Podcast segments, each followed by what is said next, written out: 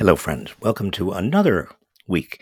Uh, the biggest stories this week are likely to be the continuing standoff between NATO, led by the United States, and Putin in the Ukraine. The new Russo Chinese detente and the Republican Party's continuing drift toward Trumpism.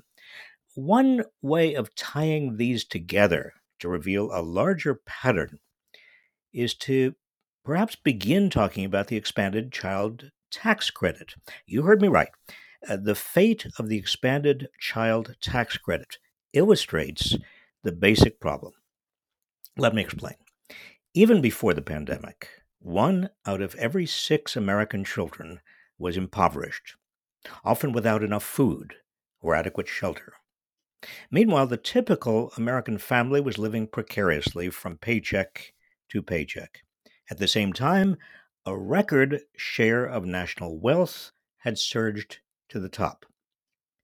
Now, starting last July, the nation did an experiment that might have limited these extremes. That's when 36 million American families began receiving monthly payments of up to $3,000 per child.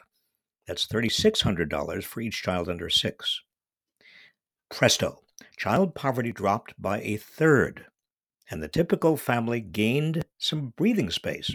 Now, it's rare for a government policy to work so unambiguously well, so quickly, on such a huge scale, and on so basic a problem. The experiment ended abruptly in December, notwithstanding. On December 19th, as you remember, Senator Joe Manchin announced he would not vote for President Biden's Build Back Better Act, which would have continued the monthly payments. He cited concerns over the ballooning federal budget and offered to support a smaller version without the child subsidy. Not a single Republican senator would vote for it either, citing similar fiscal concerns. That, it seemed, was the end. But obviously, the federal budget would not balloon if taxes were raised on the rich and on big corporations to pay for the child subsidy, uh, which cost an estimated $100 billion per year or $1.6 trillion over 10 years.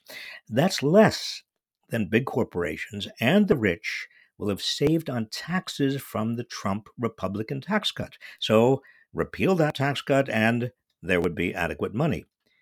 It's also less than the increase in the wealth of America's 745 billionaires since the pandemic began. So, why not a wealth tax?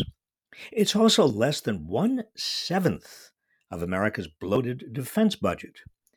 Arguably, America would be stronger in future years if fewer American children are impoverished and the typical family more financially secure. The experiment died because, put simply, big corporations and the super rich didn't want to pay for it. Now, zoom out with me a little bit. Capitalism and democracy can coexist as long as democracy is in the driver's seat, reducing the inequalities, insecurities, joblessness, and poverty that accompany unbridled profit seeking.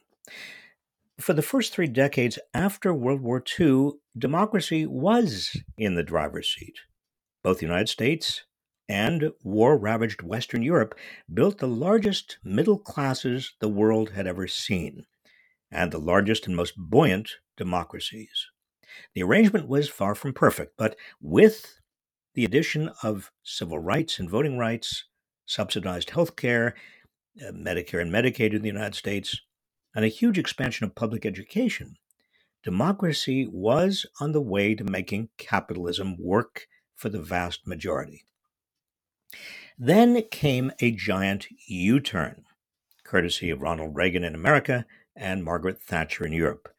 Deregulation, privatization, globalization, and the dominance of finance led to the full Monty abandoned factories and communities, stagnant wages, widening inequality, a shrinking middle class, political corruption, at least in the United States, in the form of campaign contributions and threadbare social safety nets.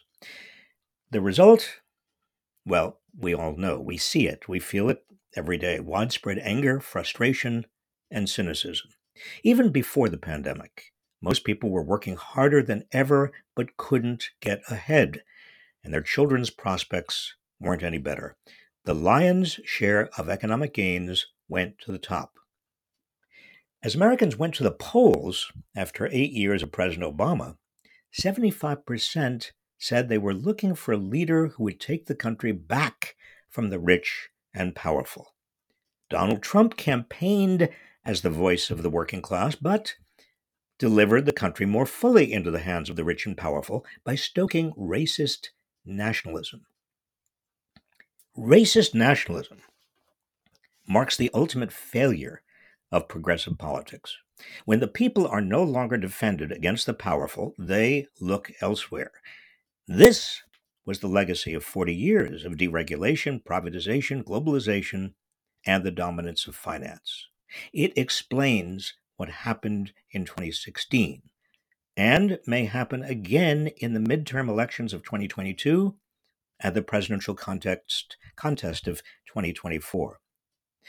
As the United States seeks to confront China and Russia by presenting the choice as between democracy and autocracy, the rest of the world is understandably skeptical.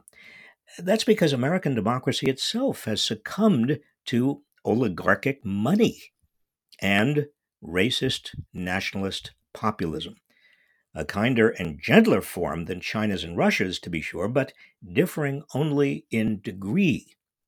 Trump openly envied Xi Jinping and Vladimir Putin. Now, most of his Republican Party is suppressing votes, paving the way for an anti democratic, small d, coup, excusing the raid on the Capitol, and repudiating the only two remaining Republicans who are openly taking a stand for democracy. But history may record the most poignant failure as that of Democrats and progressives, who, when they controlled Congress and the White House, at least Democrats, failed to enact reforms such as voting rights and the expanded child tax credit that would have tipped the balance back toward democracy and away from America's oligarchy and Trumpist racist nationalism. You see, once unleashed, the forces of deregulation, privatization, globalization, and finance stymied these reforms. Democrats still have at least nine months while in control of both chambers of Congress. It is unlikely, but still possible, for them to succeed.